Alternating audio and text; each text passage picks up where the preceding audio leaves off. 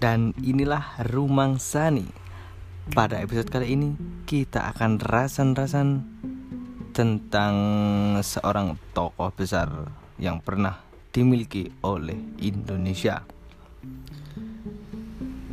Otomatis kita akan membahas mengenai sejarah Dan sedikit dengan bumbu-bumbu konspirasi. Langsung saja pada rasan-rasan kita. Kisah cinta Sultan Syahrir adalah sebuah drama percintaan. Sebuah cerita roman tentang cinta buta dan tragedi yang sebenarnya. Berawal dari kejar-kejaran dengan penjajah hingga mengejar cinta. Bung Syahrir pun merasakan berpisah saat sedang sayang-sayangnya.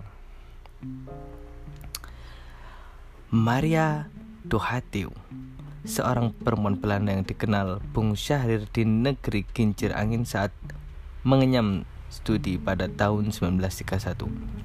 Maria adalah istri seorang tokoh sosialis Belanda, Soltas, yang memiliki dua orang anak. Sudah bisa baca ke mana endingnya belum? Soltas juga merupakan salah satu teman Bung Syahrir dalam berdiskusi di Belanda. Hubungan asmara antara Syahrir dengan Maria terjalin di saat hubungan pernikahannya dengan Soltas renggang. Maria juga tidak lagi tinggal satu rumah dengan suaminya itu alias beliau memilih talak. Maria sudah membulatkan tekad, dia akan menyusul tambatan hatinya ke Hindia Belanda. Dia akan berangkat bersama kedua anaknya yang masih imut-imut setelah perceraiannya dengan Salomon Tas aktivis pergerakan dan wartawan berdarah Yahudi yang berhaluan kiri itu selesai. Rencananya, ibu dua anak berdarah Belanda Prancis itu akan menemui kekasihnya Sultan Syahrir di Medan, Sumut. Bulan demi bulan berlalu, Maria Johanna Duchel pun akhirnya berlayar mengarungi samudera, membelah lautan dari Kolombo ke Medan bersama dua anaknya.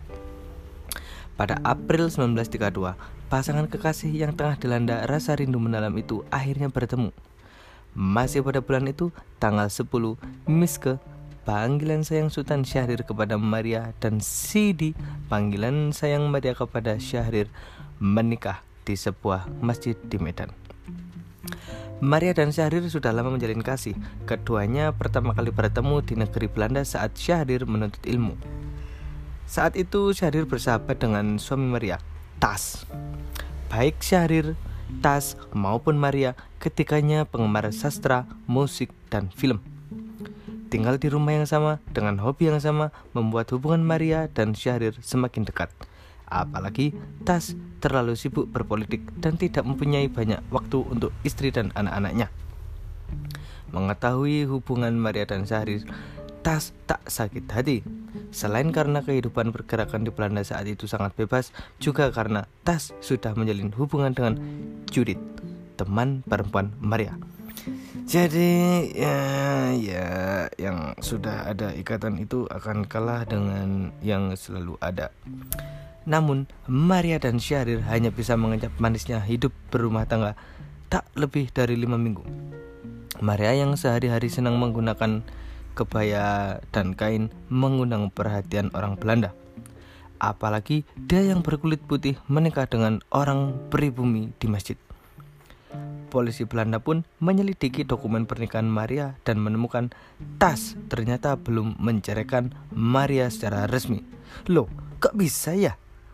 Apa Bu Maria ini kabur dari Belanda hanya karena sudah berhasrat tinggi ke aroma Bung Syahrir? Percintaan ini memang sangat lucu. Dalam buku Syutan Syahrir, Pemikiran dan Kiprah Sang Pejuang Bangsa, karya Lukman Santoso, disebutkan pernikahan Maria dan Syahrir pun dibatalkan pada 5 Mei 1932 oleh aparat setempat. Lima hari kemudian Maria dipulangkan ke Belanda. Pernah ada yang mengalami juga Sudah lama sayang-sayangan Sudah sering main bareng makan bareng, belajar kelompok bareng, sama-sama ngenalin ke orang tua, sudah mikir konsep pernikahan, tanggal nikah, dan plot twist pernikahannya batal. Ada? Kepergian Maria membuat pedih hati Syahrir Apalagi Maria tengah mengandung anaknya Keduanya pun menjalin hubungan jarak jauh EKE LDR Lalu dirampas sudah menikah, mengandung buah hati, saat hubungan sedang sayang-sayangnya, ternyata hak bercinta dirampas. Long life bung bung. Jarak yang jauh dan aktivitas pergerakan syahrir yang semakin berat dari tahun ke tahun bukan membawa rindu yang berat, tapi perjuangan mengantarkan kemerdekaan RI bersama Soekarno dan Hatta. Dan perjuangan itu membuat hubungan Miske dan Sidi berjarak. Api cinta mereka berdua akhirnya benar-benar redup setelah Indonesia merdeka dan Syahrir menjadi Perdana Menteri pertama Republik Indonesia. Merinding, ibarat kata Perjuangan Bung Syahrir bukan melahirkan seorang anak, tapi melahirkan bangsa Indonesia. Long life Bung, Bung masih tidak bisa bayangin deh. Pejuang memang tidak akan berhenti berjuang sebelum tujuannya tercapai. Pun demikian, meski masih berstatus suami Maria, Syahrir yang dijuluki The Smiling Diplomat terus berkembang untuk mencari PT Cinta Sejati. Seorang perempuan cantik berdarah ningrat menarik perhatiannya. Dia adalah Gusti Raden Ayu Siti Nurul Kamaril Ngasarati Kusumawardhani atau Gusti Nurul. Gusti Nurul merupakan putri tunggal Raja Mangkunegara VII dan Gusti Ratu Timur Putri Sultan Hamengkubuwono VII. Syahrir pertama kali melihat Gusti Nurul usai sidang kabinet di Istana Istana Presiden Yogyakarta. Pertemuan pertama itu langsung membuat Syahrir jatuh hati. Cinta pada pandangan pertama adalah cinta yang tumbuh ketika pertama kali bertemu dengan orang yang akan dicintai. No debat. Untuk merebut hati sang putri, pada setiap rapat kabinet yang berlangsung di Yogyakarta tahun 1946, Syahrir selalu mengutus sekretaris pertamanya Siti Zubaidah Usman ke Puri Mangkunegaran untuk mengantarkan kado khusus yang dibubui surat yang pastinya romantis dari Jakarta. Dalam memperebutkan hati Gusti Nurul, Syahrir harus bersaing ketat dengan orang nomor satu di negara Indonesia. Siapakah beliau? Bung Karno yang saat itu sudah menjadi presiden. Bung Karno Bung Karno Bung Syahrir sehat kan?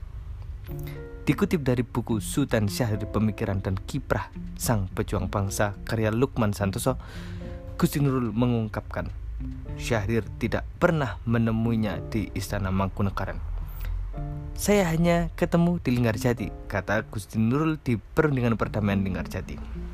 Kami menginap di rumah perundingan Belanda Indonesia. Lanjut dia. Di masa tuanya, Gusti Nurul mengatakan tidak ingat apa saja yang dibicarakan dengan Syahrir. Dia hanya ingat Syahrir pernah membelai pipi dan dagunya lalu melamar putri yang pandai menari itu. Hehehe, long life Bung. Namun, baik Bung Syahrir maupun Bung Karno gagal merebut hati Gusti Nurul. Sang putri menolak lamaran Syahrir dengan alasan menentang poligami. Mari sejenak kita menundukkan kepala dan mengirim Fatihah kepada beliau berdua. Semoga tenang di alam sana. Diam, jangan ketawa.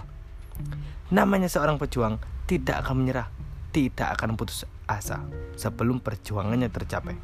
Gagal mendapatkan cinta Gus Nurul Syahrir yang lahir di Padang Panjang, Sumatera Barat pada 5 Maret 1909 melabuhkan cintanya pada sekretarisnya Siti Wahyunah Saleh. Sepintas, wajah Siti atau Poppy mirip dengan Gus Nur, tapi Poppy merupakan aktivis pergerakan mahasiswi yang pernah memimpin perhimpunan mahasiswi Putri Indonesia Indonesia Vrouwelijk Studenten Vereniging periode 1940 sampai 1941. Poppy yang lahir di Sawah Lunto, Sumatera Barat 11 Mei 1920 adalah ahli hukum yang selalu mendampingi Syahrir di seluruh perundingan dengan Belanda sebelum dan se dan menjelang perjanjian Linggarjati. Meski juga menaruh hati kepada pemuda yang sering dijuluki si kancil karena perawakan Syahrir yang kecil, namun Poppy menjaga jarak dari Syahrir setelah mengetahui putra penasihat Sultan Delhi dan jaksa di pengadilan negeri Medan itu telah beristri. Poppy bahkan pernah bertemu Maria di Belanda saat ia menghadiri konferensi meja bundar di Den Haag 23 Agustus 1949.